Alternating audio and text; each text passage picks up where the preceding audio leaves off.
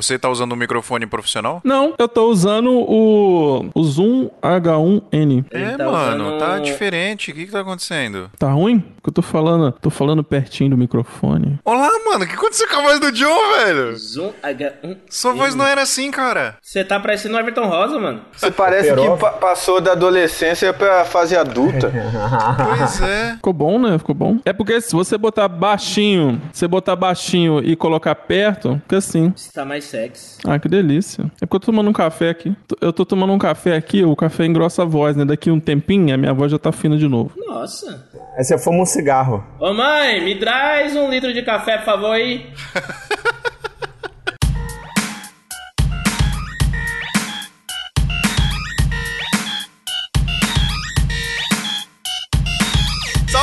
Salve, seguidores da nossa querida Santinha. Bem-vindos a mais um episódio do Santa Mãe de Usaldo. Eu tô falando cada vez mais rápido esse negócio. Você não entende o que eu tô falando. Eu tô igual o locutor de futebol. Êêêê! Era pra vocês gritar aí comigo, mano. Nossa, Vocês estão muito chato, velho. Man, consigo Ei! ganhar. Yeah! yeah! Meu Deus do céu, que merda. Bom, pessoal, eu sou o Fio Rocha e hoje nós vamos responder a seguinte pergunta para as pessoas: Você trabalha ou só faz filmagem? E aí, pessoal, tema zica da balada, tema polêmico, tema pra gente zoar e ter um papo sensual aqui. Vamos dar na cara da sociedade hoje. Eu estou aqui com o Gabriel Nasco, nosso gaguinho. E aí, tô de volta, finalmente. John Alves. E aí, galera? Estou vivo? Com John que está com- muito com mais voz nova. do que o normal. É porque eu passei uma temporada em Dubai, entendeu? Aí. Comendo. Tiago Nascimento. E aí, galera? Beleza? E... Thiago Sodré. Hoje eu sou o Cameron do Curtindo a Vida Doidada. Cara doente você. hein? O que aconteceu com você hoje, Thiago? Que você, que você, acordou estranho? Você quer perguntar mesmo, cara? Não pergunte, não. Acordei feito um rei e tô como um rei até agora no trono. Nunca mais saí. Melhoras, melhoras, melhoras. Bom, pessoal, hoje nós vamos trocar uma ideia aqui sobre a galera que trabalha e às vezes tem que continuar trabalhando CLT, carteira assinada, etc. Às vezes não consegue se manter sozinho. Como que a gente explica pras pessoas o que a gente faz? E é isso aí. Antes eu vou dar uns recadinhos aqui rapidão e já volto. Ô Adriano, deixa eu falar um negócio pra você. Na verdade, você já sabe, né? Mas o nosso grupo do WhatsApp tá bombando, hein, mano? Tá monstro esse grupo, velho. Tá monstro. Mano, tem uma galera que já, quase toda semana tá entrando gente, tá entrando assinante já. E tinha uma parada muito engraçada que eu queria falar aqui com você, mano, que eu tava com medo de entrar uma galera e começar a ficar bagunçada as discussões, mas eu acho que tá agregando mais, mano. Acho que a galera tá discutindo mais e, tipo, meio que dá uma, uma organizada ali, começa um assunto e tal, vai mudando pra outro. Eu tô curtindo, cara, tô achando da hora. O que, que você tá achando? Sim, cara, a gente tá com acho que 30, 37 membros no, no grupo já, né? Que 10 É. é. os oficiais. Mas às vezes dá uma empolgada na conversa, né? Tipo, a galera começa realmente a colocar opinião. Mas, cara, tá Verdade. bem organizado mesmo. Tá bem massa esse grupo, assim, cara. Fazia tempo que eu não participava de nenhum grupo tão massa, assim. Exato, e a galera se respeita, né, mano? Isso que é da hora. É, é porque assim, tipo, a galera que tá entrando, tem uma galera assim bem experiente, né? Tipo o Maurício lá, que tem não sei quantos anos de trabalhando com marketing e tal, né? Verdade. Que tá caindo no vídeo agora. É, tem uma galera que trabalha com design e tal. Então, assim, tem uma galera experiente em diversas áreas, mas o legal é que assim, a galera do. tá todo mundo ali reunida, todo mundo empolgado pra aprender sobre audiovisual, né? Então,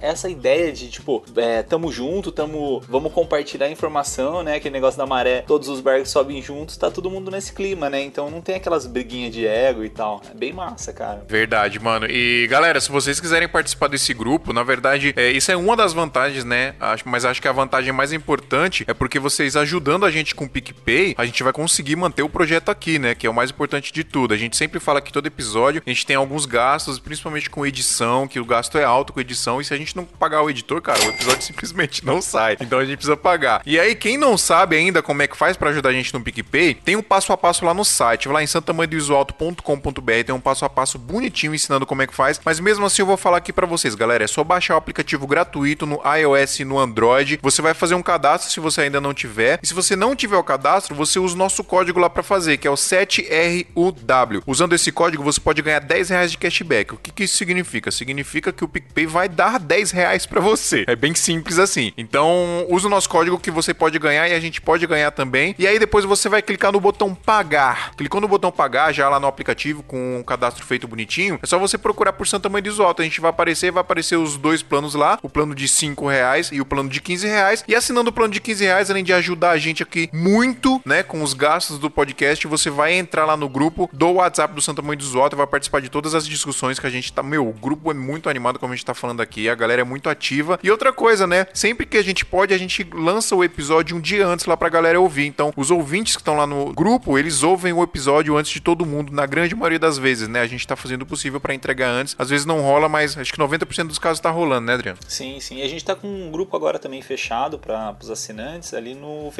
Isso, né? no Então, assim, Facebook. o- os assuntos que geram mais polêmica, ou por exemplo, revisão de algum trabalho, alguma coisa do tipo, né? Que a galera quer uma analisada, quer, sei lá, quer dicas. Aí joga ali no Facebook que já fica bem mais organizado também que o, que o WhatsApp, né? É bem massa isso também. É verdade. Então, mais uma vantagem é isso. Você ainda vai entrar no nosso grupo secreto do Facebook, galera. Então, ajuda a gente lá no PicPay que a gente vai agradecer muito. E falando de ajuda, a gente precisa falar da Brasil Box, que é o nosso patrocinador que ajuda a gente todo mês aqui também. Brasil Box, galera, se você ainda não ouviu falar, é o melhor site para você comprar equipamento. Se você quer o melhor preço, melhor prazo, melhor atendimento, entra lá, brasilbox.com.br. É Brasilbox com Z, tá, pessoal? brasilboxcomz.com.br. E eles são uma loja virtual, galera. Vocês vão lá, vocês vão fazer a compra do produto e eles vão entregar na sua casa. Então dá para você calcular frete, tudo bonitinho lá, eles têm o estoque tudo mais. Então você vai fazer a compra, vai colocar o seu CEP, ela vai calcular o frete, vai pagar tudo bonitinho com cartão de crédito direto no site e eles vão mandar para vocês. E se você quiser falar diretamente com o Marcos, que é o cara lá da Brasil Box, tem o WhatsApp dele lá no site. Então o que, que acontece? Às vezes a pessoa quer um equipamento e não tem no site, você pode perguntar pro Marcos se ele consegue trazer para você. Então você consegue encomendar. Ele vai te falar o preço bonitinho, o preço do frete, etc. E se você acha que vale a pena, aí você recebe aí na sua casa também, tá, pessoal? Mas a grande maioria dos equipamentos tem estoque lá no site, você consegue comprar direto do site. Eu tô frisando isso porque tem gente que tava com dúvida como é que comprava na Brasil Box. E galera, eles são uma loja virtual. É só você ir lá e comprar, tá? É, e se você comprar e quiser deixar algum depoimento, alguma coisa pra ele, fala que você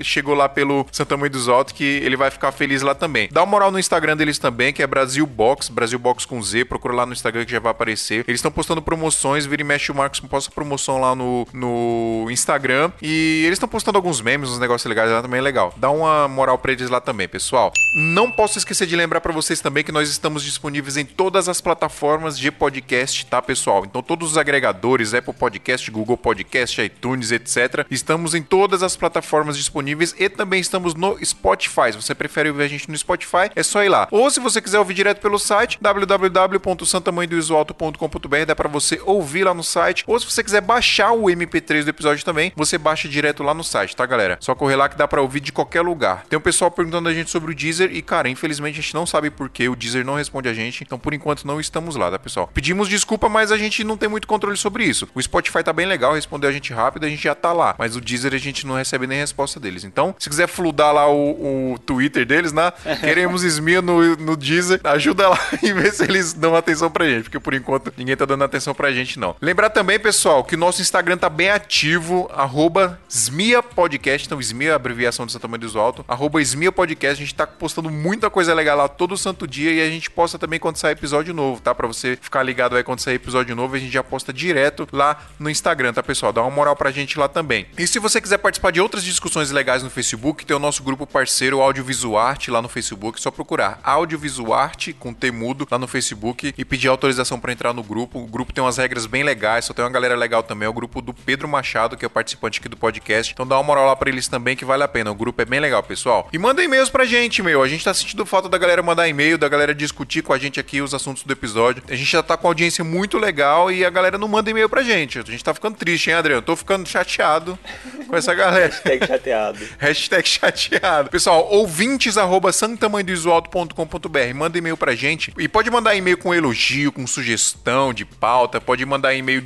é, engrandecendo a discussão que a gente teve aqui no episódio anterior, etc. Mandem qualquer tipo de e-mail pra gente que a gente sempre responde todos e lê alguns aqui, tá, pessoal? Às vezes a gente não consegue ler todos, mas a gente lê alguns, alguns e-mails aqui pra galera. Mas responder, a gente sempre responde. Quer dizer, a gente, né? O Adriano sempre responde todos. Deixa eu dar, uma, deixa eu dar o crédito pra ele aqui. Então, pessoal, manda e-mail pra gente. Falando de e-mail, a gente vai ler uns aqui agora. E se você não quiser participar da leitura de e-mail, se você não quiser ouvir a leitura de e-mail aqui, é só você pular para os minutos e segundos que você vai ouvir agora. 17 minutos e 40 segundos.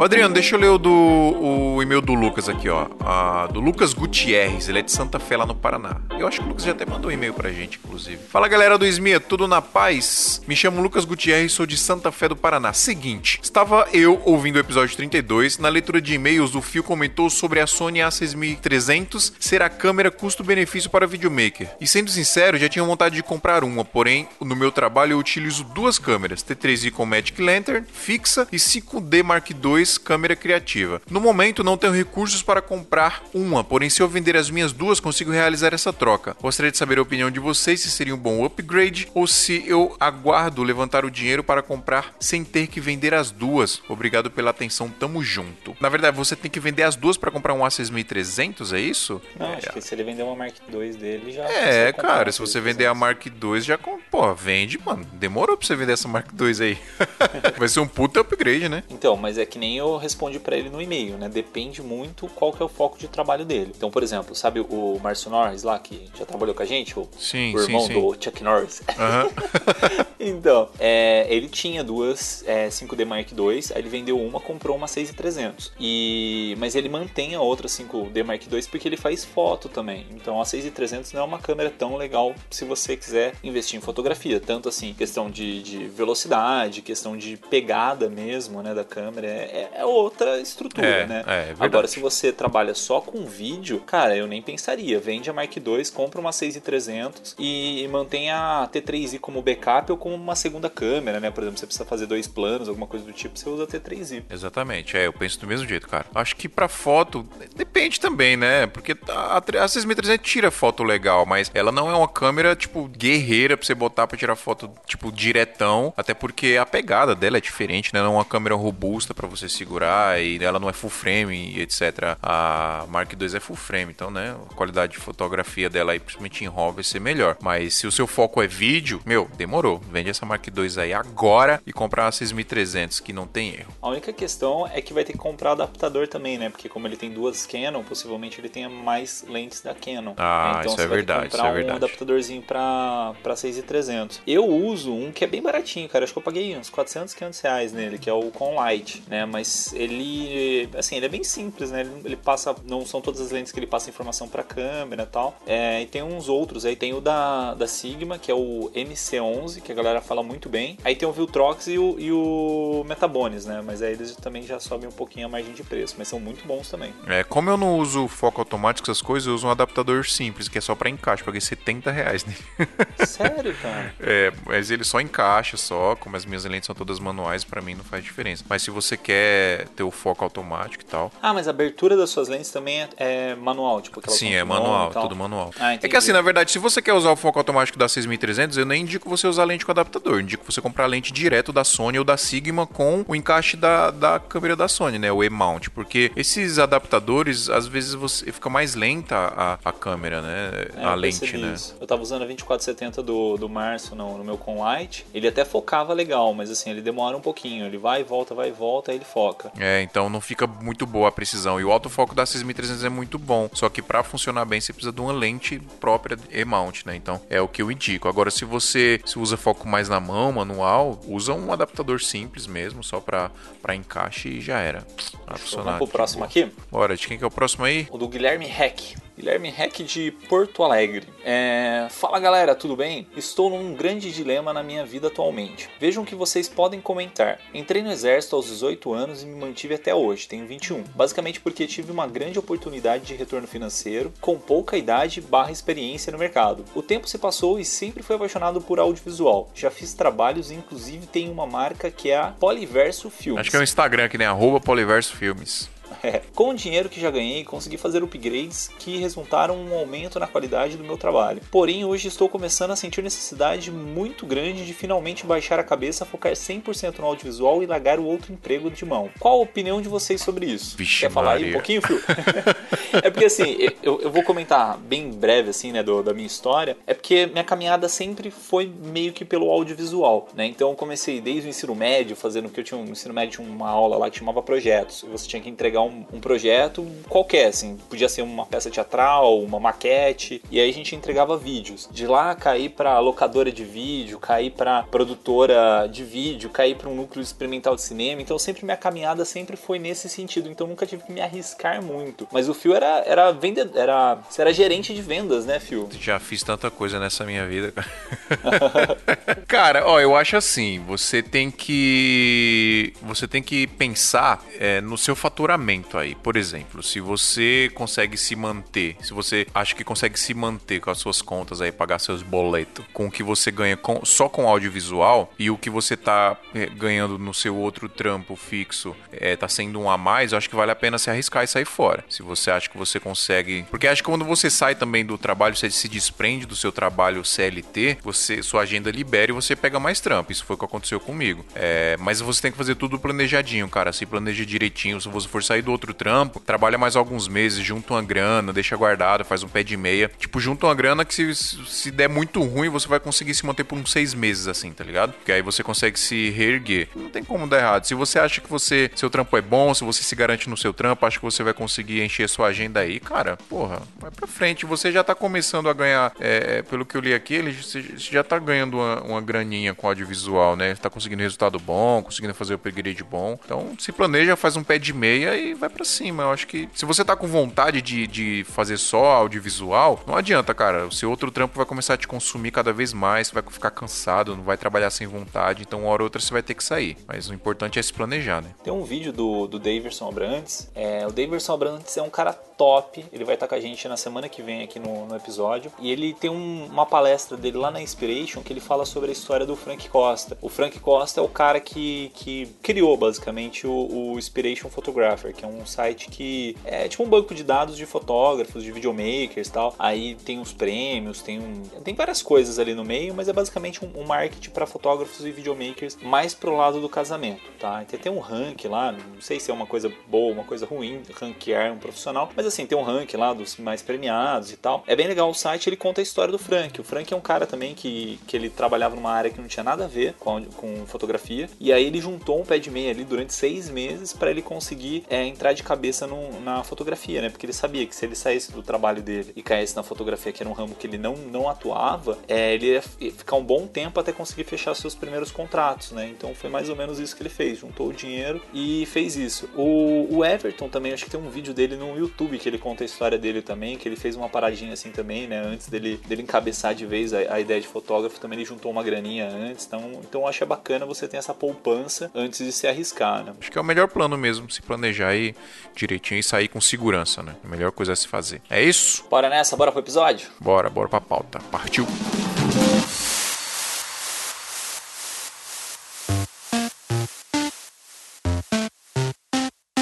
Pessoal, me responde o seguinte: o que, que vocês faziam antes de viver do vídeo? Peraí, vamos só organizar aqui. Vai falar de todas as paradas ou das principais? Ah, das que vocês acham mais relevantes, assim, o que vocês acham mais legal de Eu, falar. eu acho que eu vou competir com o Gabriel aqui.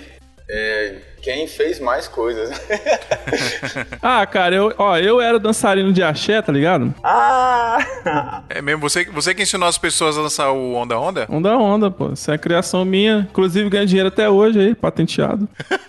Por isso que cara anda de head. Ó, eu acho que só pra resumir aqui, eu acho que todo mundo que tá aqui nessa sala hoje, ninguém, ninguém, eu vou, vou repetir, ninguém tem um ensino superior. Já começa aí. Alguém tem? Formado? Eu comecei a fazer, Ah, mas não terminei. Ninguém termina essa Comecei porcaria. e tô né? até hoje tentando fazer. Mano, eu tentei nem seis vezes, não passei, eu desisti. Você tentou seis vezes passar onde? No Enem, E, e nem conseguiu. É, nem, nem consegui. consegui.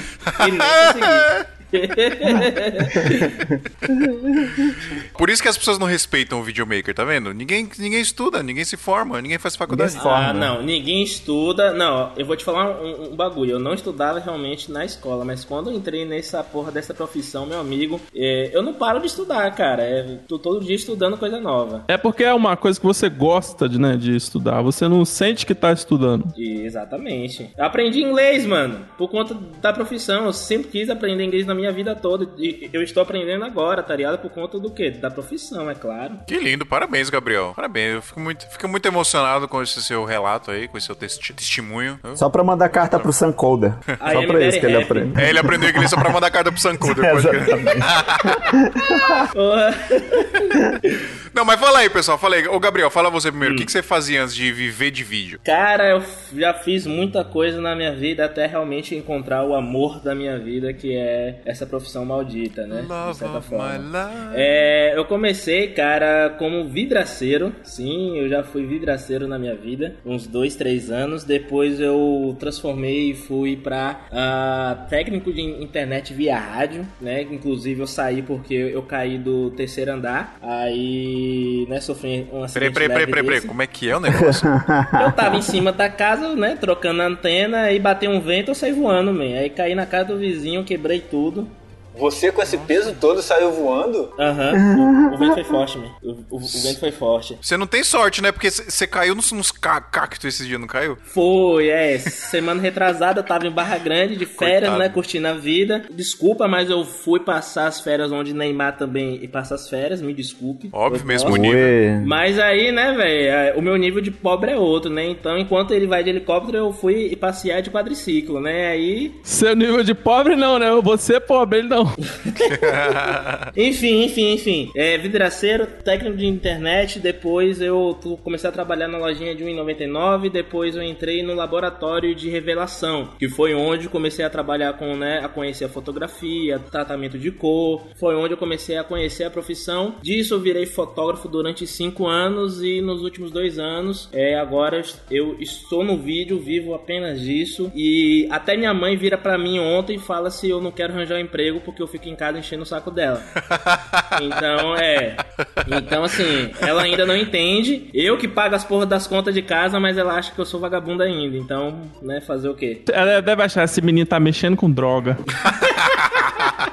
Ambiente de videomaker é ambiente de droga. É. E você, John, fazia alguma coisa, mano, antes de, de viver de, de produzir vídeo? Não, eu, eu trabalhava em indústria, né? Sempre trabalhei em indústria, era soldador. Nossa. E faz, é, aí, assim, mas eu sempre trabalhei paralelo, né? Sempre trabalhei como editor, porque eu, quando- logo quando lançou o YouTube, assim, um tempo depois, acho que foi em 2006. Aí, um tempo depois, eu comecei a querer fazer vídeo pro YouTube. Aí eu já trabalhava, né? Já tinha, já tinha uma câmera e tal, uma câmera bem velha que filmava em, em- em tipo um, um DVD bem pequenininho. Mini DV. É, mini DV, era uma. Nossa, mas era horrível. Aí eu tentava se editar aquilo, subir aquilo pro YouTube. Aí Mas você já você fazia as duas coisas juntas. Você trampava, que- tentava fazer as paradas de vídeo. fazia as duas coisas. É, o vídeo era só um hobby, né? Fazer como hobby. Aí depois, aí um tempo depois eu fui levando mais a sério, fui estudando, né? Depois fiquei, fiquei desempregado da indústria. Aí meti as caras, né, mano? Ah, então você. O, o seu ponto de virada foi que você saiu, foi mandado embora do emprego, ou você saiu, sei lá. E aí você falou: ah, não tenho o que fazer aqui, vamos, vamos tentar. Isso. É, eu fui mandado embora. Logo que rolou essa crise monstra aí, tipo, 30 mil pessoas da, da empresa que eu trabalhava foram mandadas embora. E eu fui junto. Saquei. É onde, João? CSN, né? Uma CSN, né? Você é de volta redonda, né? Isso. E você, Thiago? Cara, eu, eu comecei como entregador de fita de uma produtora de vídeo. Você já começou trampando no, no- na área já então? Mas, mas antes disso, eu fiz uma experiência como. é, como se diz, cara? É, Gogo Boy. cobrador. cobrador de, de, de transporte alternativo. Aí eu, eu trabalhava como cobrador de vans é, em Angra. Eu trabalhei durante uns três meses assim, e minha mãe me chamando de vagabundo, querendo que eu Como é, trabalhasse. ô, ô, Thiago, como é, que você, como é que você falava pras pessoas na rua, no ponto de ônibus? Você dava uns gritos? Porque em São Paulo os caras davam uns gritos. mano. Lá em Angra a gente, a gente chamava, é, a gente falava Jacuecanga, Verome, Japuíba, Nova Angra. falava tá vazia? Porque aqui, aqui os, aqui os caras falavam Santa Amaro, direto, tá vazia. Deu tudo certo. Mano, é, já é de quem, rapaz? Você falou aí? Jacuecanga é um bairro lá de, de Angra. Jacuecanga. Olha os nomes. Chamado como Verome, todo mundo conhece como Verome. Verome. Já é cu que Verome, lá ele.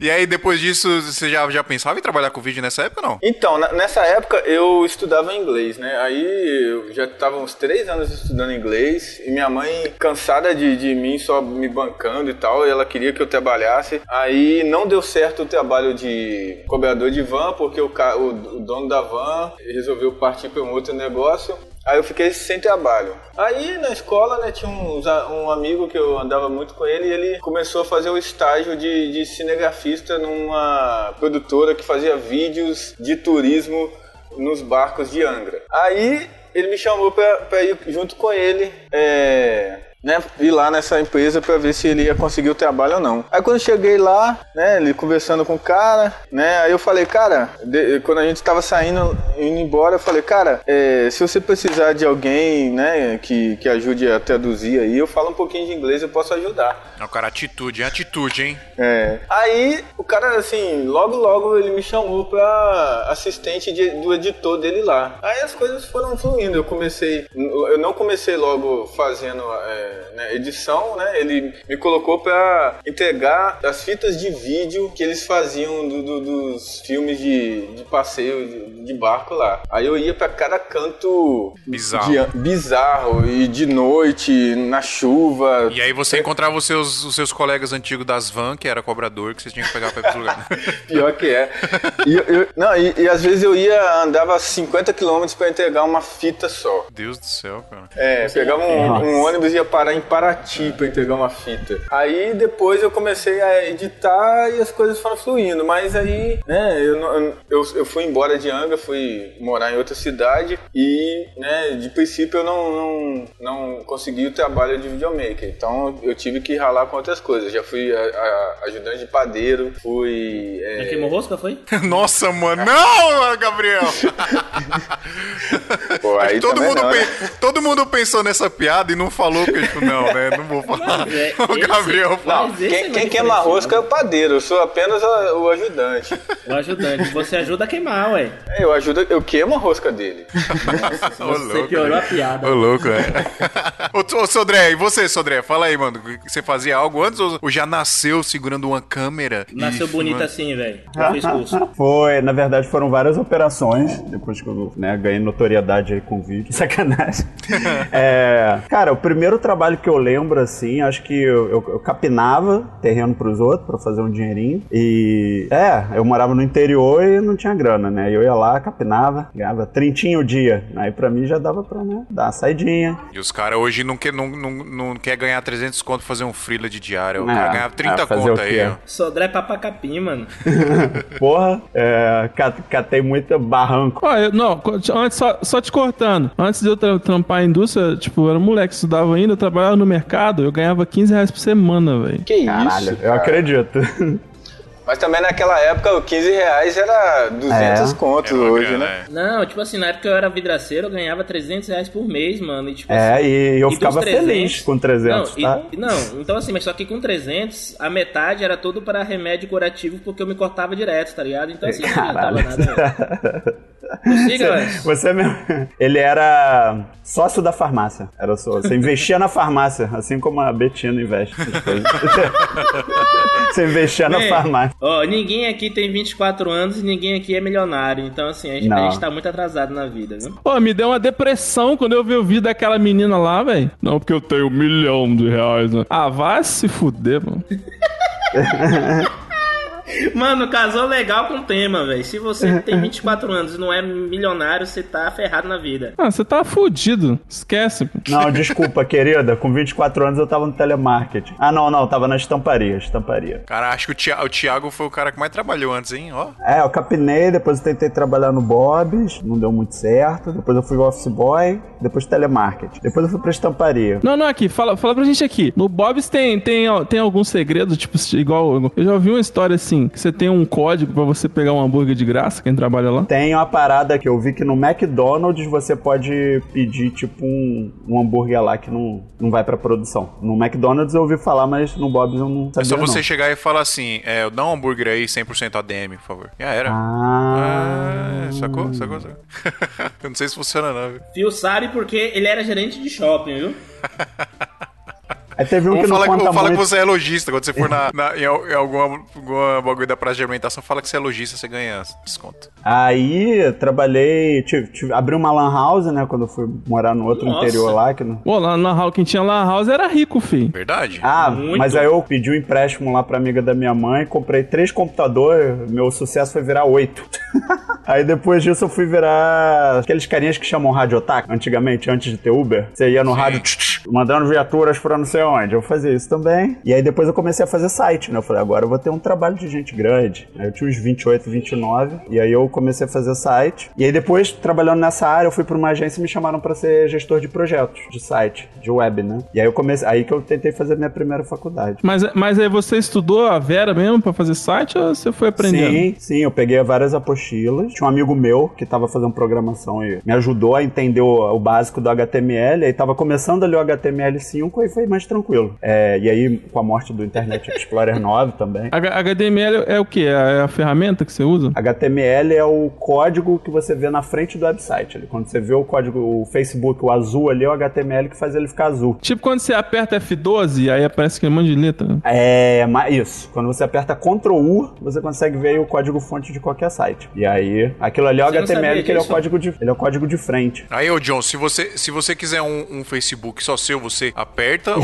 Ctrl U, você copia todo o código e cria outro site, entendeu? Ah, que legal. É, um- é um script, né? É um script. Se eu tiver coragem e paciência, eu faço um vídeo de como você vai baixar vídeos do Instagram através do seu navegador usando o Ctrl U. Eu, fi- eu- eu faço muito isso, eu faço muito Depois me ensina. Ah, não precisa mais. Tem aplicativo agora, pô. isso. Ah, mas eu quero, eu quero salvo no computador, não é no celular. Oxi. O aplicativo é mais fácil. É só você baixar o aplicativo no, no computador. Aí me chamaram pra ser gerente de projetos. Aí de gerente de projetos eu fui pra startups, né? Tipo, tocando negócios que eram pra acelerar mais rápido e tudo. Startup já é a área da Betina aí, né? É, exatamente. que aí já era a galera que fazia algum aplicativo. A galera que, que não entrega nada, né? Não entrega. Eu tinha que ficar lá na- na- atrás dos caras, ou então fazendo contato com o indiano pra ver se os caras faziam mais barato, esse tipo de coisa. Ô, louco. É, fazendo gestão online. Aí depois de um tempo, eu trabalhei com um pouco de marketing digital e aí me estressei muito, porque eu não aguentava essa, essa história de escritório, né, todo dia, tava estressado já. E comprei um drone. E aí eu falei, cara, eu vou começar a tirar fotinho com drone. Aí a primeira edição que eu fiz pra um ensaio de grávida, né, aí eu fiz um vídeo, foi minha primeira edição. Aí a, pessoa pagou um pouquinho a mais e falei, opa, dá pra começar aqui. É isso e que eu aí quero pra virei videomaker. e cara, e não doeu nada, assim. De todos os trabalhos que eu tinha feito, desse monte de trabalhinho que eu fiz, o de edição foi pra mim o que menos doeu. E aí eu falei, cara, é aqui que eu vou estacionar por enquanto. E tô até hoje, tem dois anos e meio quase. Aí você não estacionou não, velho. A caranga quebrou em cima, né, velho? Ficou É, exatamente. E agora, velho, Fio, conte aí, por favor, né? Fio. Quais são as suas empresas? Qual a empresa que você é o coach, o CEO, né, velho? O dono. Só falta dizer que você Não, tem eu- ações no Facebook Eu já, também, eu cara. já- acho que eu já falei aqui que eu fui gerente de, de loja, mas antes De shopping, gerente do shopping. É, Já fui DJ, já fui. Mas isso é, isso é a parte glamourosa que eu gosto de falar. Ó, quando eu era DJ, eu era, eu trabalhava junto, eu fazia duas coisas, né? Eu tocava nas festinhas à noite, final de semana. Hum, e, e pegava as novinhas. É, mais ou Ó, a gente que trabalha com evento, a gente sabe, a pior raça é DJ, porque enquanto a gente tá lá filmando 15 horas um casamento, não pode nem tomar água, o DJ tá lá bebendo uísque e comendo coxinha, velho. Filha de uma puta, mano, é sério. Eu não pegava ninguém porque eu era muito desculpa, ó, desculpa os DJs que nos escutam, tá? Eu sei que você tem um papel importante no, né, no evento, mas, mano, vocês são muito cheios de regalia, velho. É porque o cara é DJ, né? Respeita o DJ, rapaz. DJ é muito mais importante do que você, O né? cara é estrela, pô. Exatamente.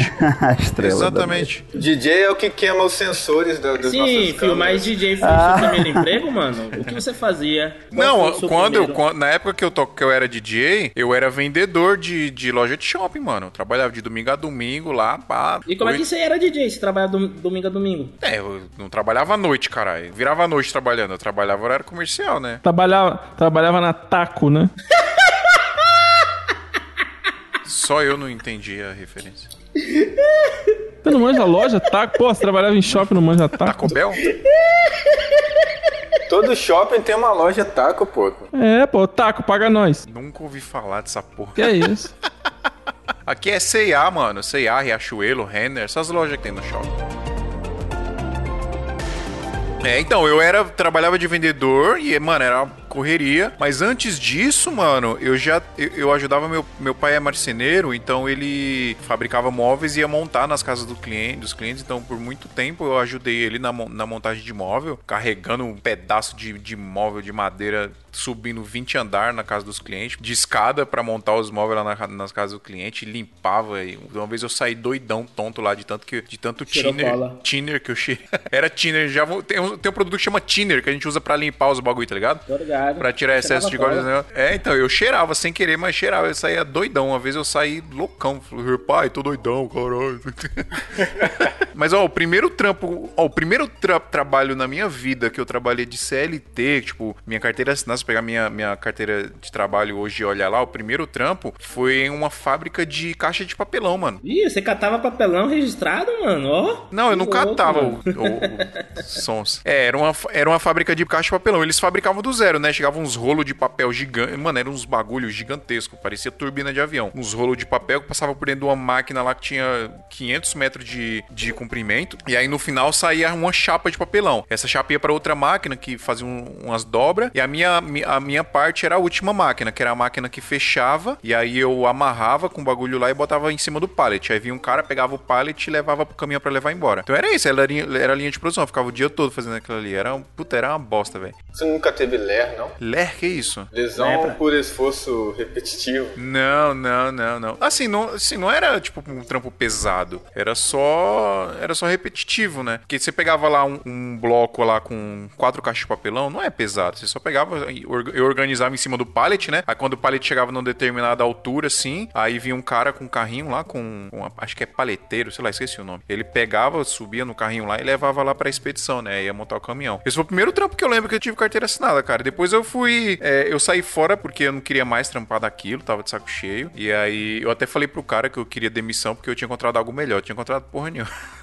Pedi. Mas aí o cara acabou me mandando embora, mano. Ele falou: não, não, pode ficar tranquilo que eu te mando embora. Porque eu trabalhava direitinho, tá ligado? Eu trabalhava bonitinho. É uma parada que eu nunca fiz, mano. Foi tipo, é, pedir pra ser mandado embora de alguma empresa. Eu nunca fiz isso, cara. É, eu, eu também nunca pedi, não. Sempre fui mandado embora. É, mas eu, se- eu sempre pedi demissão, sempre cheguei e falei, ó, tô, tô de boa, tô saindo fora, encontrei algo melhor, tô saindo fora. É, e, aí, e aí foi indo, cara. Eu, tra- eu trabalhei, antes disso, eu trabalhava numa cantina de escola. É, minha mãe era dona da cantina, eu ajudava ela a fazer pastel, hot dogs, o bagulho. Ah, então você era, você era o filho da tia, pô. Eu era o filho da tia da cantina, mano. Viu como eu era rico? Eu tinha um Fiat 147 que eu ia comprar mercadoria Sério, você já, ah, já tinha carro, pô. Na Já doceria. tinha carro, mano. Ah, paguei você mil, é paguei mil reais no carro. Ó, Minha mãe você é pagou. louco, mano. Meu filho, com mil reais eu não compro nem uma 50mm 1.8 hoje, man. Você tá doido? Eu né? quase capotei o carro. Eu tinha uma namoradinha na época que ela morava numa. Ó, numa- tinha até namorada, mano. Tinha. Eu- e aí eu ia levar ela no- na estrada de terra, mano. Aí teve uma vez que eu sou idiota, né? Eu fui tentar fazer um. dar um cavalinho de pau com o 147. Só que, mano. Tinha carro e namorada. Cara, eu tinha, uma, eu tinha uma bicicleta e a revista da Gretchen, a Playboy da Gretchen.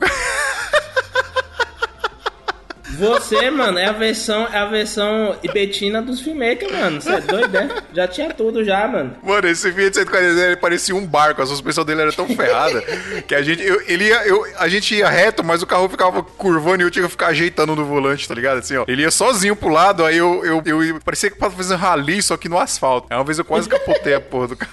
Enfim, mano, aí foi indo, indo, indo. Aí eu, de vendedor, eu virei gerente de uma loja, acho que era, uma loja da Samsung na época. E aí eu saí Ó. dessa loja pra ser instrutor de treinamento. E aí esse foi o meu último trabalho antes de viver de, de vídeo. Mas, mas o que te levou, o que te levou pro vídeo rea- real foi o DJ, né? O lance de ser DJ, de estar envolvido ali. Não, cara, não necessariamente. Eu, eu virei DJ porque eu tinha bandinha quando eu era adolescente e chegou um. Assim, quando você é adolescente você você tem um sonho, você não liga muito pra grana. Já tive banda também. Todo mundo já teve banda quase na adolescência. Então você não liga muito pra grana. Você quer seguir o seu sonho ali, você se mata, não tá nem aí. Agora co- começou a, a a bater, tipo, eu precisar de grana pra pagar umas paradas, comprar roupa, esses bagulhos. Tipo, minha família nunca teve grana pra mim dar pra esses bagulhos, tá ligado? Eu sempre tive que correr atrás. E aí eu comecei, eu saí fora da banda, eu- um amigo, eu frequentava é, festa e tal. E um amigo meu falou: Mano, comecei a fazer um curso de DJ aqui e tal. Você não quer fazer também? Aí eu fui fazer o curso, era um curso de um mês, mas como eu tinha noção de música já, eu aprendi a tocar em uma semana. E aí o meu professor, na época, ele era produtor de festa. Ele falou: Cara, você não quer tocar numa festa minha? Aí eu te pago 500 reais. Eu, mano, 500 reais pra você tocar uma hora numa festa É naquela a época. metade do carro, man, que você compra. você Pois é, e- imagina a minha cabeça explodiu, tá ligado? Eu falei, meu Deus, é isso que eu quero pra minha vida.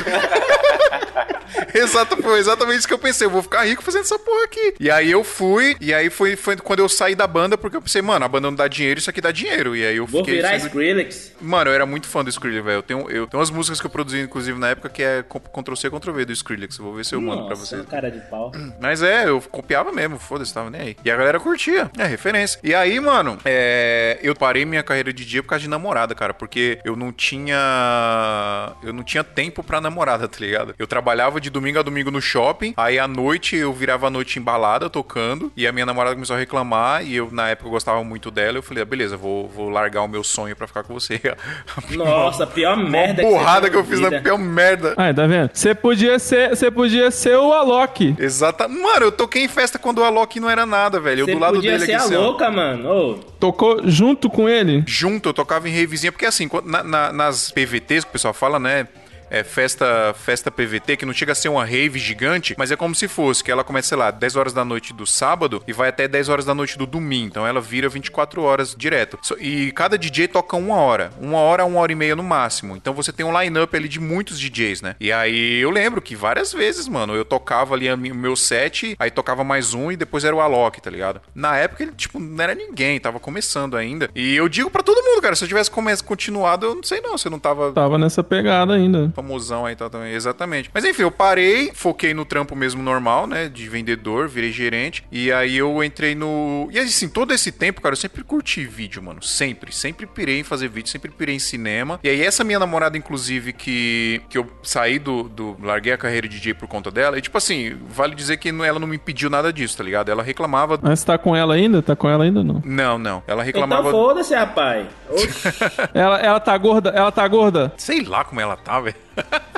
ele vai Nunca falar isso, velho. A, a mulher dele escuta o podcast, velho. Você é louco dele falar aqui? Beijo, mozão. Beijo, mozão. Então, deixa eu continuar aqui falando. É, nem lembro onde eu tava, velho. Vocês me desconcentraram que eu pensei na minha mulher. Ah, que aí a menina não foi culpa dela que você largou. Não Sim, sim, sim, sim, sim, sim, sim. E aí? É, aí eu saí fora. Ela te deu uma câmera, pelo menos? Então, aí que tá. Ela comprou uma câmera pra aprender fotografia, e era uma T3i. E aí eu vi ela aprendendo fotografia, ela fazendo um curso lá e tudo mais. E eu sempre fui um cara muito autodidata, tá ligado? Eu sempre aprendi as paradas sozinho. Aí, eu você pegava. ficou melhor que ela. Aí Eu ela pegava. Foi bem isso, porque. eu aprendi a fotografar antes dela e ela não tava nem na metade do curso, tá ligado? E eu aprendi com o Marcos Fraresso, inclusive, na época. Eu comecei a. Eu conheci o Marcos Fraresso no YouTube, ele tava começando o canal dele, já ele, ele me ensinava muito, assim. E eu aprendi a fotografar com ele. E aí, por conta do Marcos Fraresso, de ver vídeo no YouTube e tal, brotou na minha tela um vídeo do Guilherme Coelho, mano, de casamento. Já era. Mas logo no começo, né? Sim, no começo, foi um vídeo que ele fez no México. Acho que foi o vídeo que mais fez sucesso dele na época. Em Cancún. É de Cancún. Não, não, não, é, é no México, cara. É, não México? sei se é em Cancún, né? Cancún é no México? As cores do vídeo eram bonitas, né? Sim, era bonita. Na época, ele, época. Fazia slow, ele fazia slow motion com aquela FS100, se eu não me engano. É, e eu achei fantástico, mano. E assim, eu já pirava em fazer uns videozinhos, né? Quando eu vi esse vídeo do Guilherme Coelho, eu falei, mano, é isso que eu quero pra minha vida. Aí foi quando eu liguei pra uma amiga minha fotógrafa, já contei essa história aqui. Eu falei que queria filmar um casamento lá com ela, não precisava me pagar nada. Eu fui, filmei, ficou uma bela merda. Mas os noivos adoraram, porque foi diferente daquela equipe que ela, que ela tinha contratado, que era Porque você usou o coelho como referência, no caso. Exatamente. Não, eu, tipo, copiei os takes dele, tá ligado? Não, eu e você foi filmar em um casamento que já tinha equipe de vídeo. Já tinha, já tinha. E eu ficava meio escondidinho ali, Nossa. sem atrapalhar e tal. Você, você sabe hoje que o, o sangue no zóio que a galera estava te olhando, né, mano? Não, na verdade, nem, não- nem rolou isso, cara, porque o cara que tava filmando lá era um Era cara e freela. mais um. Não, ele era responsável pelo vídeo e eu fiz muito trampo pra ele depois disso. Porque ele curtiu tanto o vídeo que eu fiz, que eu fiz e editei. Ah, o cara teve visão, o cara teve visão. Exato. O- o- olhando o vídeo hoje, ele é muito amador, assim, mas na época, Na época tipo, massa. pra o que o cara tava acostumado, pra que os noivos estavam acostumados, puta, a galera pirou, né? E aí ele começou a me chamar pra um monte de vídeo, cara, cara, pra fazer um monte de casamento. E no começo eu, eu ganhava grana de casamento por causa desse cara. Então, aí na verdade, eu, nessa época, eu fazia os dois, né? Eu trabalhava é, filmando o casamento final de semana e durante a semana eu trabalhava de, de instrutor de treinamento. É, nessa época eu era vendedor, no começo eu era vendedor ainda, então eu só pegava casamento de domingo. É, eu, eu- depois que eu virei gerente, eu tinha um pouco mais de flexibilidade, eu conseguia folga no sábado. Ou seja, então você pegou apenas três casamentos no ano, né? De domingo. Era, não- era não muito difícil, eu fazia muito pouco, né? Mas eu fui tentando. E aí eu, quando eu vi que começava, começou a me dar uma graninha legal isso, aí foi que eu falei, não, eu preciso sair do shopping, preciso descolar um trampo de segunda a sexta. E aí quando eu era vendedor, eu participei de um projeto no- na, numa loja que eu trabalhava, que era na Fast Shop, era um projeto de treina, de instrutor, tipo, na época eu achava fantástico, mas hoje eu entendo que os caras não tinham dinheiro pra pagar instrutor, aí eles pegavam os vendedores mais experientes pra mandar ensinar a galera, tá ligado? E aí era isso que eu fazia, eu participei de um processo seletivo pra ser instrutor. Eu dei um treinamento pra cinco pessoas na Fast Shopping, nos quase cinco anos que eu trabalhei lá. Mas aí quando eu queria parar de trabalhar final de semana e eu quis trabalhar só durante a semana pra ter o final de semana livre pra filmar casamento, aí eu coloquei no meu currículo que eu era instrutor de treinamento e tenho experiência de cinco anos na Fast Shop. eu, dei um, eu dei um treinamento.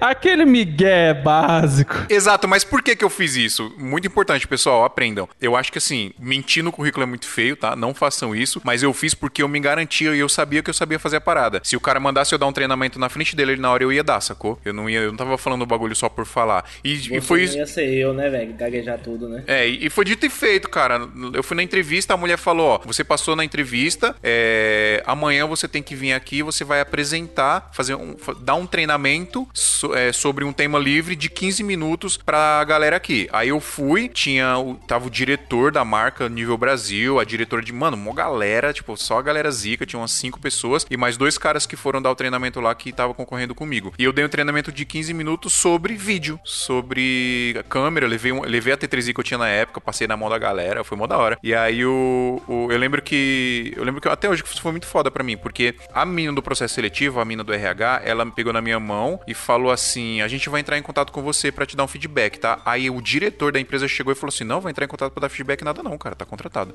Eu Saí de lá já contratado, tá ligado? Isso foi muito foda pra mim. E aí foi muito louco que no mesmo dia eu fui pra loja que eu trabalhava, que eu era gerente lá na Samsung, e eu falei, ó, beijo, tchau, tô indo embora. E os caras, como assim? What the fuck? Eu falei, não, tô indo embora, cara. Consegui algo melhor. Trabalhar segunda a sexta, tô de boa. E aí eu trabalhei dois, quase três anos de instrutor e levando junto, tá ligado? Aí nesse meio tempo, eu, eu ainda eu fazia casamento e comecei a pegar trampo de vídeo mais institucional também. Comecei a pegar trabalho pra empresa, comecei a fazer videoclipe e tudo mais. Nessa época também que eu conheci a minha sócia, aí a gente, começou a surgir muito cli- videoclipe do meio gospel pra gente fazer. E tinha um cliente meu, que é hoje é um dos meus maiores clientes aqui, inclusive, que eu fui muito sincero com ele na época. Ele queria fazer reunião durante a semana comigo, fazer vídeo durante a semana, e eu falava pra ele, cara, eu não consigo porque eu trabalho durante a semana, cara. Eu trabalho de segunda a sexta e pra mim é complicado. E foi mais engraçado porque esse cara ele não desistiu, tá ligado? Se fosse um outro cliente qualquer, ele ia falar, beleza, foda-se, eu vou chamar outro. Mas não, ele, não sei se ele sentiu que eu tava correndo atrás, tá ligado? Que eu tava, puta, me matando, trabalhando direto pra conseguir fazer o que eu queria. E, enfim, continuou até hoje. E foi da hora que quando eu saí da empresa, que eu trabalhava pra viver só de vídeo, ele foi uma das primeiras coisas que eu falei. Eu mandei mensagem, Paulinho, cara, tô livre, a hora que você quiser fazer reunião durante a semana é nós. Falou, pô, da hora, Deus parabéns. Mandou mensagem pra mim, cara, gente boa demais. E o ponto de virada foi esse, cara. Eu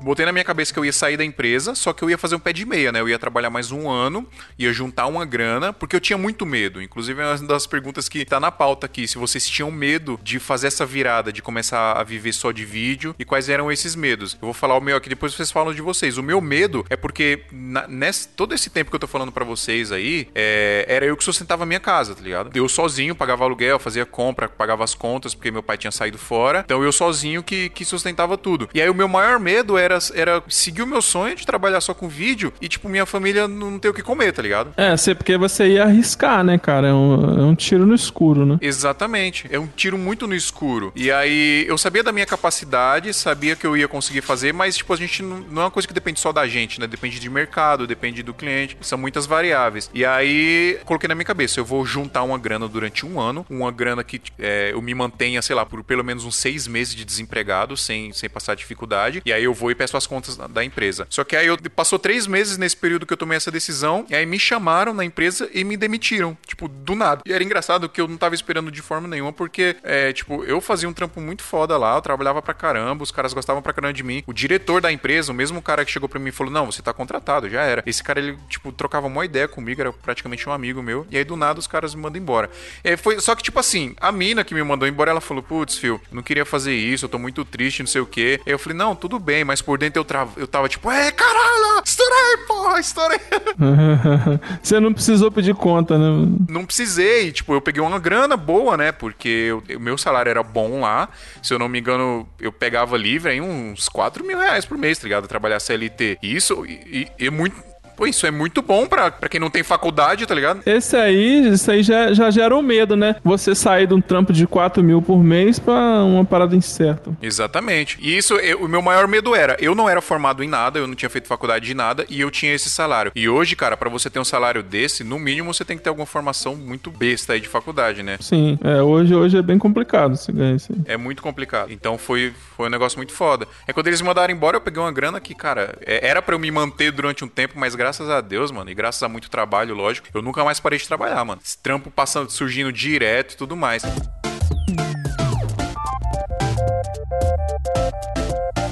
Vocês tiveram um ponto de virada assim, que vocês tiveram medo? Rapaz, é... eu não tive medo de sair de um trampo pra, pra ir pro outro. Foi medo, tipo assim, quando eu fui demitido e se eu, eu iria continuar ou não no vídeo. Quando você foi demitido de algo que você já fazia, que era, tipo, na foto, né? Foi quando eu te conheci na época, né? E isso, naquela época lá, que inclusive, pra quem não sabe, John me ajudou muito na minha fotografia, porque ele me ensinou, me apresentou ao mundo, ao mundo da mobografia, que é a fotografia com o celular. E isso mudou, fez na, na minha mente no, no quesito composição. Porque eu andava com o celular no bolso, claro, e aonde eu ia, assim, eu tirava foto de uma árvore, de umas linhas, de umas grades, não sei o que, de uns bichos na rua. Então, assim, isso me ajudou muito a composição. Então, assim, nessa época, eu era funcionário de um, de, de um estúdio, né? Um estúdio fotográfico, que no caso atendia tudo: casamento, formatura, infantil. E foi lá onde eu comecei o vídeo também. Eu já era fotógrafo, é, eu me tornei um fotógrafo lá e jogaram uma, uma filmadora Sony HD 2000 nos meus peitos. Falou, mano, vai lá filmar casamento. E eu fui, Do odiava. nada assim. Do vai nada, lá man, e se do vira. nada. Isso, vai lá e se vira, maluco. Aí eu fui, eu não sabia nada, nunca, nunca tinha assistido nenhum tipo de, de vídeo. Então, assim, eu comecei nessa guerrilha aí. Aí foi foda, mas aí eu fui, né, mano? Fazer o quê? Então, nesses cinco anos, quando hum, infelizmente já não aguentava mais, era muita coisa, muito problema, eu acabei sendo é, retirado da empresa. E, mano, eu fiquei, né, logo, logo em seguida eu sofri um, um acidente de, de- de moto grave. Fiquei, no caso, três meses de molho. Aí o dinheiro do seguro, que era para me manter durante cinco meses, eu tive que entregar inteiro e mais um pouco pra pagar a moto do cara que eu tinha, né, sofrido o, o acidente. Então eu fiquei Sim. sem dinheiro nenhum, de cama, fudido. E nisso eu era o único que tinha emprego na casa. Mora, no caso, hoje, eu, minha mãe e minha tia, né? O burro vai na frente. Mas enfim. É, então, assim, e foi logo na época de crise também. Então tava todo mundo, naquele momento tava todo mundo desempregado. E minha mãe e minha tia tinham um ano que não conseguia arranjar emprego fixo, né? Com carteira e tal. Então, mano, me vi numa situação horrível. E eu falei, mano, eu preciso arranjar emprego, fazer um bico, alguma coisa. E, mano, infelizmente, né, velho, não é orgulho, não é nada. Mas, mano, a gente sabe quando a gente não quer ser um funcionário, quando a gente não, não tem mais aquela paciência pra ser, é, tipo assim, trabalhar em uma loja né, de centro e tal. No, Não, não adianta, no- quando no comércio, mano. você é não foda. aguenta mais, velho. Até porque, mano, tipo assim, em todos os empregos que eu, eu, já, eu já fui na minha vida, eu, eu sempre fui demitido. Acho que só um que eu pedi a demissão. Então, assim, eu sou uma pessoa horrível pra ter como funcionário. Então, eu já tinha ciência disso. É sério, pô. Fechou todas as portas agora. Então, assim, não, pô, pra eu, ter, pra eu ser como um funcionário. Até porque, mano, eu era muito jovem, né?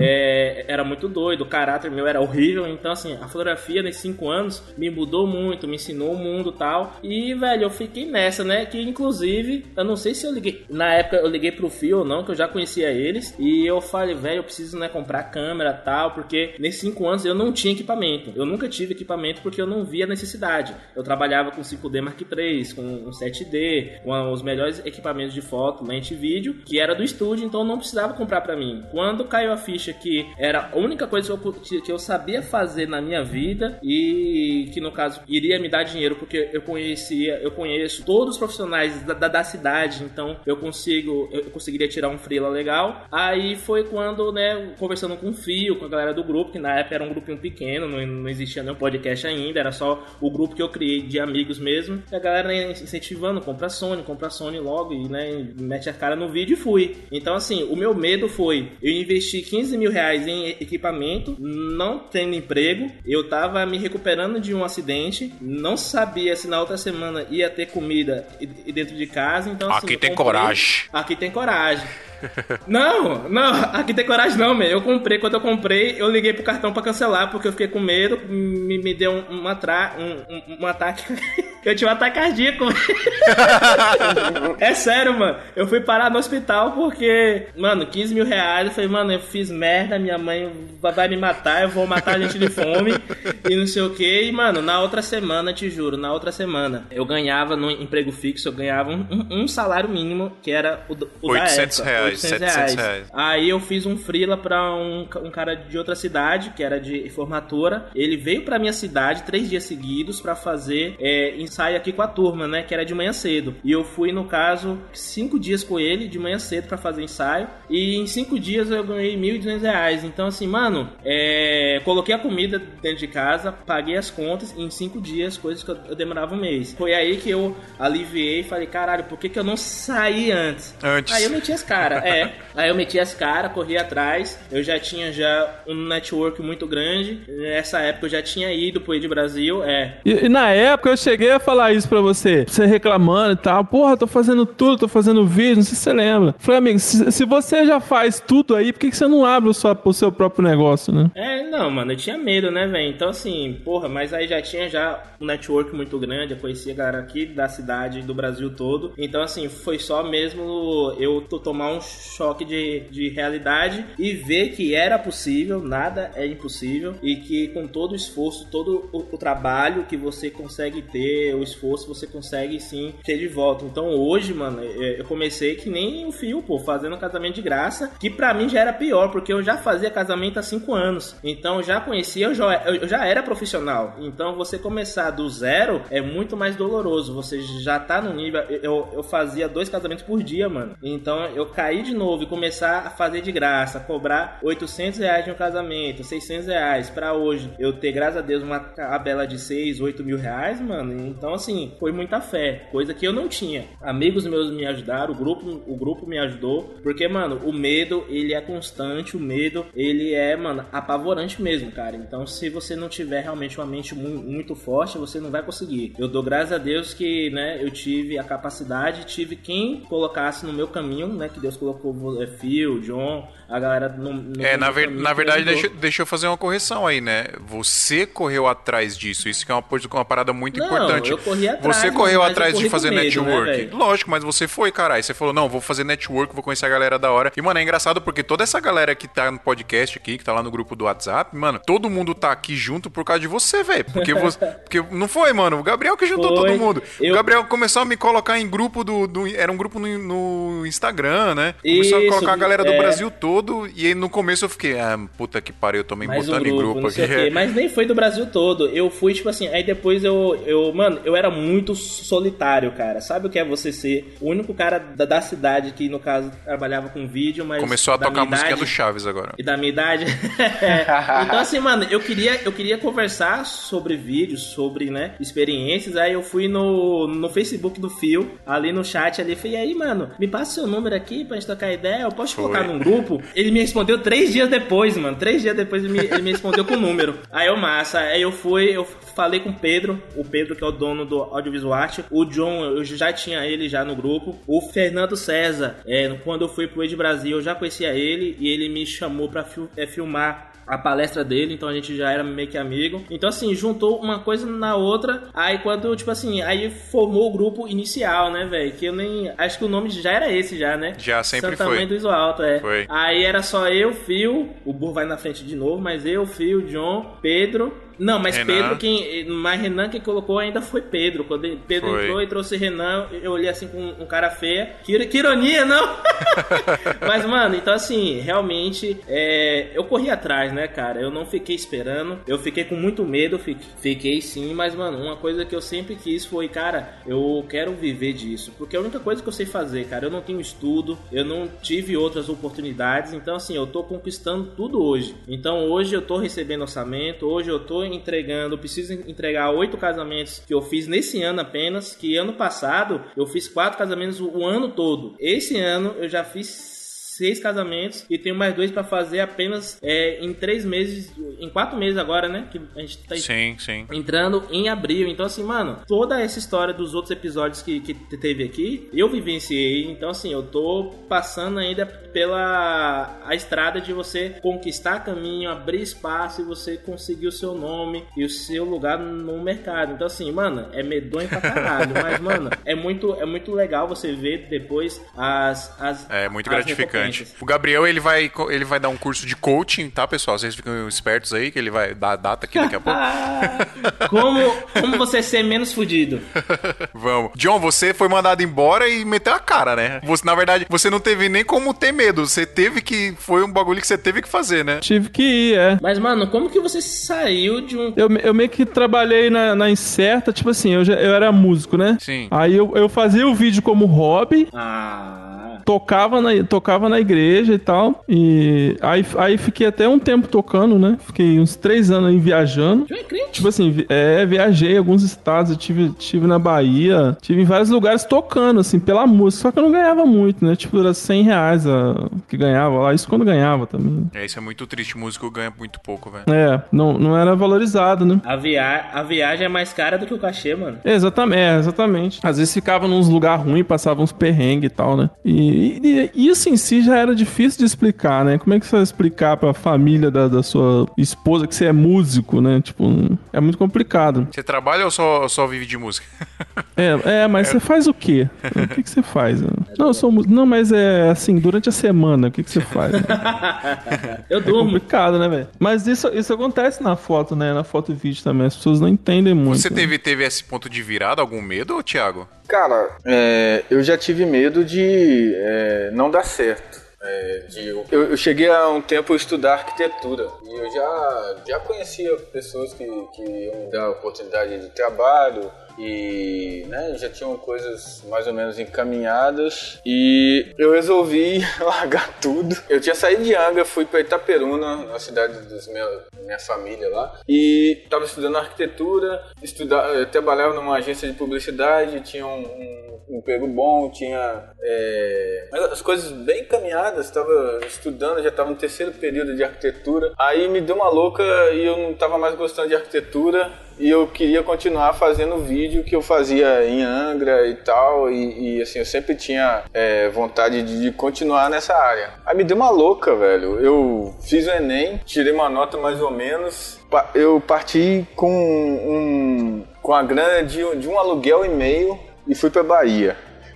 aí chegando aqui, cara, eu conheci uma galera que faz casamentos. Aí fui frila de um, um ótimo é, videomaker que tem aqui também, é Cassius Borges, um abraço pra ele. E foi através dele eu consegui, ele me ajudou bastante no início, consegui me, me manter aqui. Mas a minha, meu, meu grande medo era, era encarando essa, essa vida, né? Porque eu larguei tudo né, é, no Rio, no estado do Rio, e vim pra cá, pra Bahia, pra encarar a vida aqui e tentar a sorte, né? E não tinha nada certo, não tenho família aqui, não tenho ninguém. Doideira, Você tem hein, velho? Coragem, mano. é, né? Tenho amigos, não tem ninguém. Fui conhecer todo mundo aqui e, assim, as- graças a Deus as coisas foram dando certo, foram dando certo. Eu, né, aprendi muita coisa com, com uma galera muito gente boa aqui. Fui sempre muito bem acolhido, né, e, e outras oportunidades foram surgindo. Eu acabei também trabalhando com venda de equipamentos fotográficos por uma oportunidade que surgiu, né. É, Aí isso me, me, me proporcionou conhecer muitos fotógrafos, muitos videomakers e assim, Network é forte, né, mano? Ne- Foi, foi. O network foi muito forte e me proporcionou muitas oportunidades. E assim, hoje eu trabalho pra mim mesmo, tô caminhando ainda, mas as coisas estão dando certo, graças a Deus. Tá dando certo pra todo mundo, mano. A gente tem que parar de reclamar da vida que a gente tem uns empregos top, velho. Com certeza, velho, é, ser videomaker hoje em dia é uma das melhores é, profissões. É, você, assim, no início pode ser complicado, né? Mas se você tem talento, se você é esforçado, você, você consegue, cara. É, você- se você tem um objetivo também, você, você consegue. Verdade. É, é- é bom manter um, fo- um foco, né? Se você quer trabalhar nessa área, É. você tem que ter, ter um foco. E convenhamos, man, que acho que o foco de 90% de todo mundo é pagar as contas. Então, mano, você não tem, não tem pode correr. Né? É. você paga ou você morre de fome. Então, mano, você tem que correr Com atrás, né?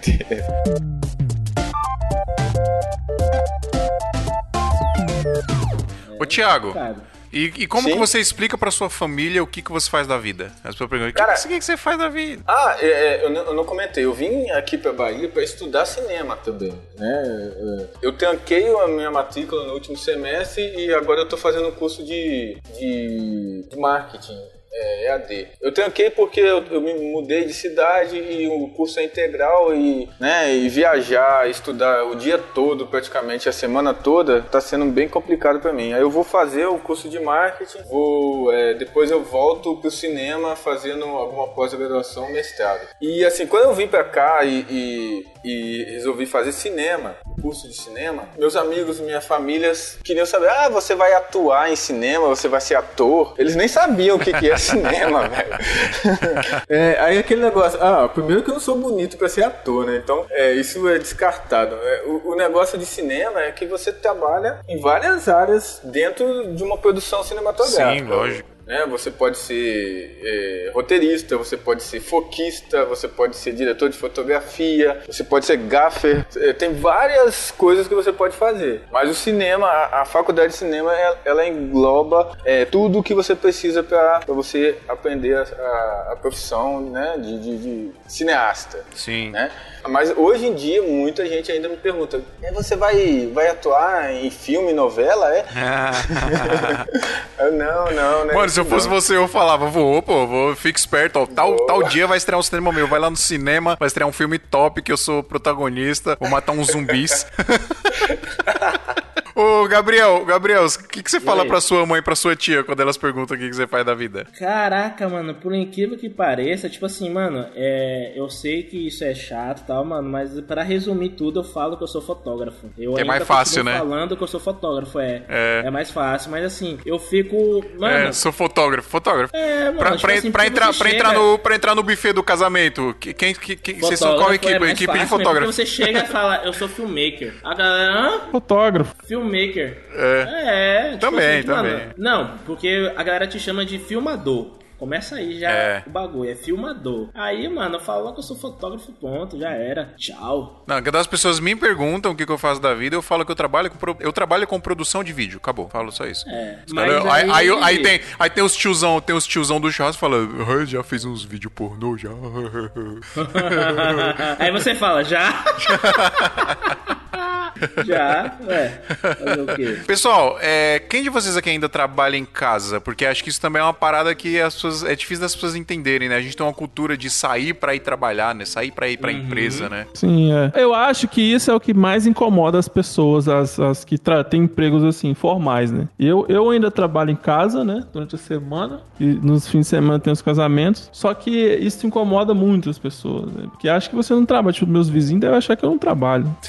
Aí você aparece, com- você aparece de boa, as compras chegando no mês, iogurte na sacola, os caras, ó, oh, comprou iogurte lá, mexe com droga. Exatamente. É tipo assim, mano, é, eu, eu trabalho em casa também, a minha ilha de edição é em casa. E hoje eu me, eu me arrependo muito disso e tô até já vendo possibilidade de juntar alguns amigos pra gente a- alugar uma casa, algum, né, algum escritório, alguma coisa, pra ter um horário regrado. Por quê? Quando a gente trabalha com, né, 8, da- das 8 às 6 em algum comércio, alguma coisa, a gente quer, não, não, que trabalhar em casa é bom, velho. Não é. Desculpa, não é trabalhar bom em casa. Eu trabalho do lado de minha cama. Mano, não, isso, isso aqui não é bom, tá ligado? Então, assim, mano, acaba que, acaba que, né, lógico, gera várias comodidades. Você tá em sua residência. Eu tô aqui nesse exato momento de cueca, tô de boa, tô suave, tá ligado? Mas assim, mano. Fiquem com a imagem por- mental aí do outro- Gabriel de é, cueca. Pois é, mas por outro lado, mano, tá- vem muita coisa ruim também, tá ligado? Eu fui dormir hoje, 5 horas da manhã, às 9 eu já tava de pé pra editar de novo. Então, assim, mano, você acaba não tendo horário. É, eu moro, eu moro literalmente na praia e eu não vou na praia porque eu tô em- sempre em casa editando, não sei o que. Então, assim, mano, eu não tenho vida. Você tem que, você tem que É, ser muito Você tem que se. Filho da puta. O João mandou uma foto de um maluco de cueca aqui no chat, velho. Não sou eu.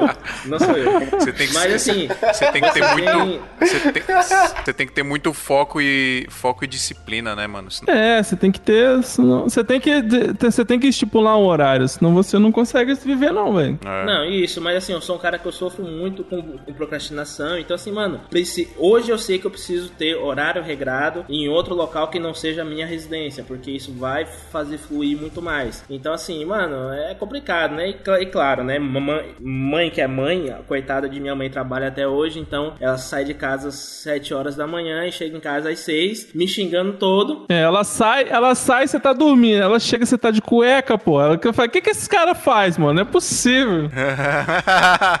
Ela sai, ela sai, eu tô dormindo. Ela chega, eu tô dormindo. Então, assim, velho, ela olha pra mim, o que é que eu fiz pra merecer isso? Minha vida é uma decepção pra mim, esse menino, que não sei o que. Então, assim, mano, é complicado, né, velho? É complicado. Esse menino vai ter futuro, não. É. Sabe o que, que vai acontecer em algum momento? A gente, a- a gente- os nossos pais, os nossos familiares, os nossos tios, nossas tias vão perguntar o que a gente faz. Aí eu- a parada mais fácil que vai ser vai ser falar: Eu sou youtuber. Aí o cara, nossa, estourou, é rico, ganha dinheiro. É, pô, tipo, você fala assim, não, não, eu, eu faço vídeo. Ah, tá, mas você faz o quê? Aí você fala que é youtuber? Nossa, rapaz, isso aí tem futuro, hein? É youtuber. É a profissão do futuro. É, isso aí tem futuro. Ó, o Whindersson Nunes lá. O Whindersson Nunes tá rico. O Whindersson Nunes tá rico, tá ganhando muito dinheiro. Você vai ganhar muito dinheiro. Esse menino tem futuro. Falando nisso, o Winston ele já tá visando outras áreas, que aí você viu que ele já tá trabalhando muito com cinema, ele já tá indo já pra ser ator, que não sei o quê. Porque, mano, audiovisual é o que dá dinheiro, man. É, aquela, aquela produção lá, tipo, ele bancou e é meio que um filme, né, cara? Um... É, é. é um, é um curta-metragem. E pelo que eu vi ele, ele já treinando pra outras coisas, vai vir muito. Então, Não, assim, mas tá mano, certo, né, mano? Você não pode se é acomodar dinheiro, nunca, né, velho. Pois é, é o que dá dinheiro. Galera, vo- voltando ao assunto de trabalhar em casa, eu trabalho em casa também. E assim, eu tenho o. Eu tenho até um funcionário agora que me ajuda. É, meio É nada. Ó. Tô, tô. Ele tá me ajudando na- na- na- nas edições. Só que, cara, trabalhar em casa é um saco, velho. Eu trabalho em casa aí. é um saco por um lado e é bom por outro. É, Você eu tô tem com uma- eu hoje tô com- dois empregos, né, mano? Tenho. É babá e editor. É, é que meio que acaba, acaba que é muita responsabilidade fica pra você. Porque, tipo assim, ah, você tá em casa, né? Você não tá trabalhando, você tá em casa, né? Tipo. Sim, sim. É, tô em casa. É, eu tenho uma filha pequena agora de sete meses, tá com sete meses agora. E minha esposa acha que eu tenho que o tempo todo tá olhando, tá cuidando. E assim, eu não tenho tempo pra trabalhar. E, né, assim, eu não, não tô reclamando que eu amo minha filha, o que eu puder fazer pra, pra cuidar e tal. Sim, é, não, dá pra entender. Mas, ou então, e o, o escritório ajudaria nisso, né? Porque você estaria lá, é o seu, hora- é o seu horário de trabalho, né? O escritório ajudaria isso. Eu tô pensando seriamente em sair de casa e daqui a alguns meses já é, alugar um escritório e trabalhar em- fora de casa, porque aí eu vou poder me concentrar, né, e ter aquela responsabilidade de você pagar um aluguel, né, só para isso você então você é, é obrigado a, a cumprir todos os horários possíveis. Isso é, isso é muito produzir. bom, isso é muito bom, hein, mano. Eu falo que depois que eu vim pro escritório, eu, tipo, aumentou muito minha produtividade, cara. Na verdade, você já é já um imperativo, né, velho? Você filma o casamento no sábado, no- na segunda você entrega já com o pendrive já gravado, né? Pra você ter uma ideia, é, quando o rapaz está aqui comigo, o Pedro, que, que trabalha comigo, eu sou funcionário junto com ele. Sou, nós dois somos funcionários. Mas quando ele sai, eu sou pai. aí, a- aí fica bem complicado. Aí é, é uma, uma dica pra galera é, é alugar um, espaço e trabalhar. Eu acho que o Fio tem até mais essa facilidade, porque em São Paulo tem esses lugares, né? Que você aluga lá e paga tal por semana pra você trabalhar, né? É, aqui tem muito. Aqui, aqui, inclusive, tem muito coworking também, cara. Então, às vezes sai barato. Explica pra galera aqui o que é isso aí, a galera que não sabe. É, coworking, na verdade, é um. Aqui no prédio, inclusive, tem um. É... Os caras são muito gente boa. Que assim, eles, eles constroem um escritório. E aí você tem. Nesse escritório você vai ter uma recepção, tem um telefone comercial, internet, tem uma mesa para você com tomada, com. Enfim. É um escritório pronto, tem sala de reunião, só que é tudo compartilhado. Então você vai lá, você vai pagar uma mensalidade que geralmente é muito baixa. Inclusive, deixa eu ver aqui, ó. Deixa eu ver o preço de quanto custa aqui, só pra galera ter, um, ter uma ideia. Hum, rapidão. Planos, ó. Tem planos de estação, sala privativa, sala de reunião, sala comercial. Tem vários, vários planos, cara. Tem várias modalidades. Aí, por exemplo, vai, é muito, é muito menos do que se você, você quer pagar o aluguel de uma sala inteira. É, aqui, por exemplo, a gente paga, se eu não me engano, R$ 1.200 de, de aluguel. É, e lá você vai pagar, por exemplo, uma mesa compartilhada 500 reais por mês. Isso já está incluso internet, já está incluso luz, já está incluso tudo, entendeu? Sai, sai bem, bem, bem em conta mesmo. Sai, e é o legal que você faz muito network, né, mano? Porque tem uma galera trabalhando lá. É, porque você tá ali com a galera, né? Exatamente, você tá com a galera ali, e dali pode gerar outros negócios também. Inclusive, tem um amigo meu que ele até fala, cara, eu nem quero ter escritório, porque a, a, daqui surgem muitas oportunidades de trabalho para mim, sacou? Bem da hora. É, é tipo um, um, um escritório gigante que a, trabalha um monte de gente, só que cada um faz uma coisa, tá ligado? Aí tem as salas de reunião que você pode reservar. Se a pessoa ligar lá, se um cliente seu ligar, você tem uma recepcionista. Essa recepcionista vai passar o seu número. Só que hoje não rola muito isso porque todo mundo fala pelo WhatsApp, né? Então nem tem mais esse negócio de recepção. Mas é aqui em São Paulo é bom que tem essa facilidade de você ter um cowork, né? Você tem um lugar para trabalhar, um escritório. Você tem um horário de trabalho e não necessariamente é um escritório que você vai se ferrar para pagar sozinho, super caro. Então vale a pena. Thank you.